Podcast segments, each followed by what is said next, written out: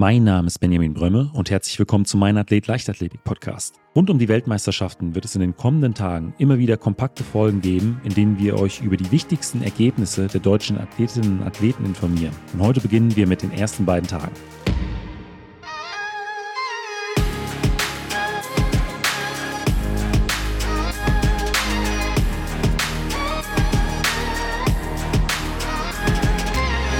Athlet, der Leichtathletik-Podcast aus Frankfurt am Main. Ja, und herzlich willkommen zu einer neuen Folge vom Mein Athlet Leichtathletik Podcast. Ich habe es ja eben im Intro schon angesprochen. Es ist die erste von mehreren Spezialfolgen rund um die diesjährigen Weltmeisterschaften im ungarischen Budapest und es sind mittlerweile die 19. Weltmeisterschaften in der Leichtathletik und in diesem Jahr treten insgesamt 2000 Athletinnen und Athleten aus mehr als 200 Ländern an den Start und dabei wird insgesamt 49 Mark Gold vergeben. In diesem Jahr gibt es auch einige kleine Änderungen. Äh, normalerweise sind es ja immer zehn Wettkampftage. Das Ganze wird ein wenig gestrafft auf ja in diesem Jahr neun Wettkampftage. Tage. Und darüber hinaus gab es auch im Reglement jetzt die ein oder andere Änderung. So zum Beispiel gibt es bei äh, den Athleten in der Mitteldistanz nicht mehr die Möglichkeit, über die Zeit in die nächste Runde zu kommen. Da zählt äh, jeweils nur noch die Platzierung im jeweiligen Lauf. Ja, außerdem sollen in den Lauf- und Sprintdisziplinen keine freien Bahnen mehr vorhanden bleiben. Also sprich, wenn sich jemand kurzzeitig verletzt oder äh, aus anderen Gründen abmeldet, gibt es immer Nachrücker. Das Ganze nennt sich ein Hot Seat System. Das heißt, äh, selbst wenn man sich nicht für die nächste Runde qualifiziert, qualifiziert hat, äh, wird es nochmal zwei, drei Plätze geben für äh, Läufersprinter, Sprinterinnen, die dann gegebenenfalls doch noch nachrücken können. Und im Sprintbereich ist es jetzt außerdem möglich, unter Protest weiterzulaufen. Das hat man äh, heute auch am zweiten Wettkampftag auch schon erlebt, dass es nach einer ja strittigen Entscheidung oder nach einer Entscheidung, in der die Wettkampfrichterinnen Wettkampfrichter doch noch etwas länger diskutiert haben, der Athletin die Möglichkeit gegeben wurde,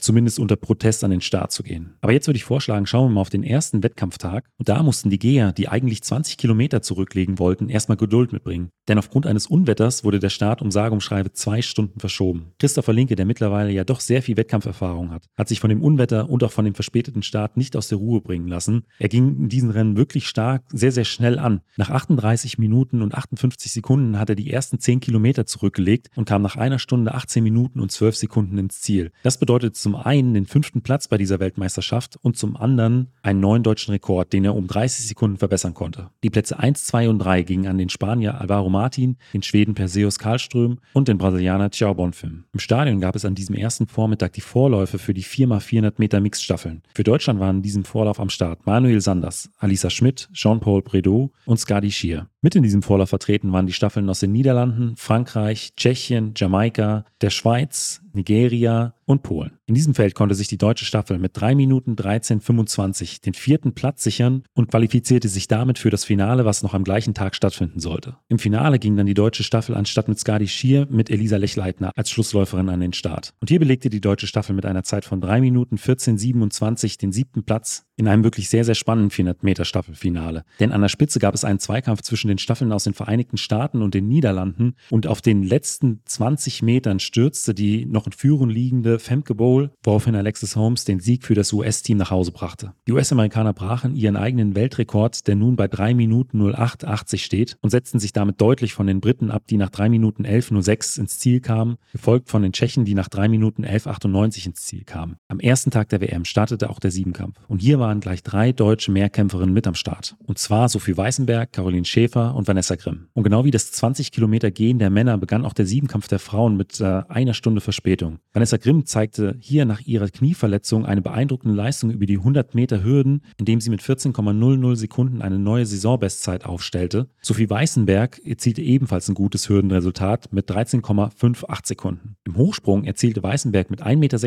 Meter eine neue persönliche Bestleistung und teilte sich den ersten Platz mit der Britin Katharina Johnson-Thompson. Caroline Schäfer und Vanessa Grimm zeigten hier wirklich solide Leistungen. Das Kugelstoßen war für Weißenberg herausfordernd, aber sie schaffte im dritten Versuch eine beachtliche Weite von 13,97 Meter.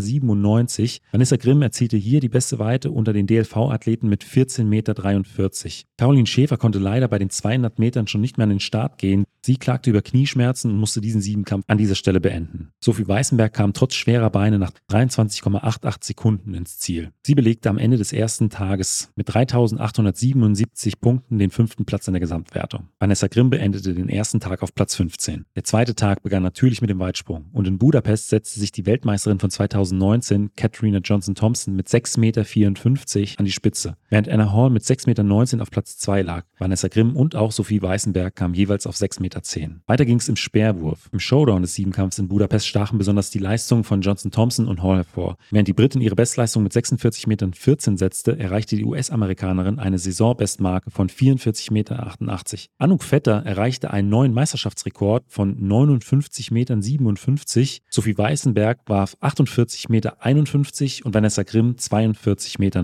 Den abschließenden 800 Meter Lauf gewann Katharina Johnson-Thompson in einer beeindruckenden Zeit von 2 Minuten 5,63 und sicherte sich so ihre zweite WM-Goldmedaille. Anna Hall stellte mit 2 Minuten 4,09 einen neuen Meisterschaftsrekord auf. Vanessa Grimm kam nach 2 Minuten 14,36 ins Ziel und Sophie Weißenberg nach 2 Minuten 18,03. Damit holte die Leverkusenerin insgesamt 6.439 Punkte, was für sie zum einen eine neue persönliche Bestleistung bedeutete und zum anderen Platz 7 in der Welt. Vanessa Grimm erreichte mit 6.088 Punkten Platz 14. Und mit dem Endergebnis des Siebenkampfs sind wir natürlich auch schon mitten im zweiten Tag angekommen und äh, hier standen einige Qualifikationen und auch Finals auf dem Plan. Die drei deutschen Diskuswerferinnen Shanice Kraft, Claudine Bieter und Christine Pudenz haben sich alle drei für das Finale, was am kommenden Dienstag stattfinden wird, qualifiziert. Genauso wie Tobias Portier, der sich mit 2,28 Meter im Hochsprung ebenfalls den Einzug ins Finale sicherte. Einer, der ebenfalls eine Runde weiterkommen wollte, war der 400 Meter Sprinter Manuel Sanders. Für ihn bedeutete jedoch dieser Vorlauf am zweiten Tag der Weltmeisterschaften das dritte 400 Meter Rennen innerhalb von 24 Stunden, denn er ging ja bereits am Tag 1 mit der Mixed 4x400 Meter Staffel an den Start. Ja, und trotz der wirklich harten Vorbelastung kam Manuel nach 45,34 Sekunden ins Ziel, was die viertschnellste Zeit seiner Karriere bedeutete. Allerdings reichte die Zeit an diesem Tag nicht, um äh, eine Runde weiterzukommen, aber dennoch kann er mit diesem Lauf voll und ganz zufrieden sein. Ja, und von den 400 Metern flach zu den 400 Metern Hürden, hier waren gleich drei Deutsche unter den Startern. Den Anfang machte hier Konstantin Preis. Allerdings erlebte er vor dem Wettbewerb einen Rückschlag, als er sich in der letzten Trainingseinheit am Rücken verletzte und war sich lange Zeit überhaupt nicht sicher, überhaupt äh, bei diesem Wettkampf an den Start gehen könnte. Nichtsdestotrotz kam er nach 49,45 Sekunden ins Ziel und verpasste den Einzug in die nächste Runde dadurch nur um wenige Zehntel. Als nächstes ging der Frankfurter Joshua Aboako an den Start. Er hatte in seinem Lauf die Außenbahn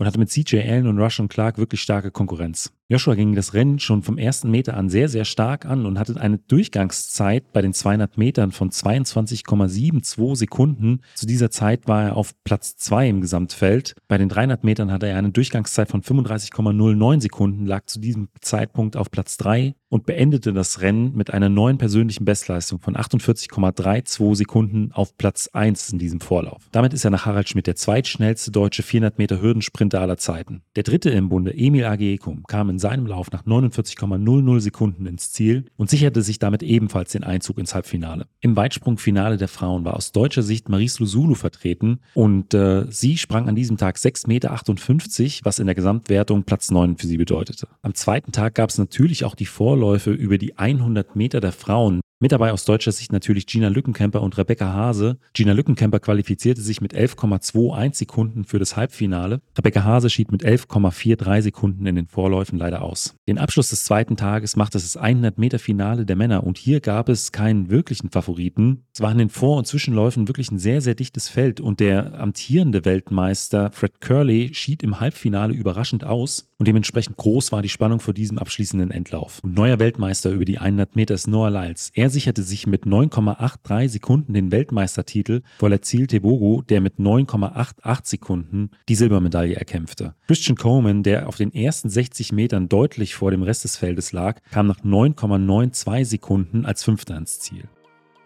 Ja, und das war auch schon die erste kompakte Spezialfolge rund um die diesjährigen Weltmeisterschaften. In den kommenden Tagen werdet ihr mich erneut gemeinsam mit Lynn hören. Und bis dahin wünsche ich euch noch viel Spaß bei den diesjährigen Weltmeisterschaften.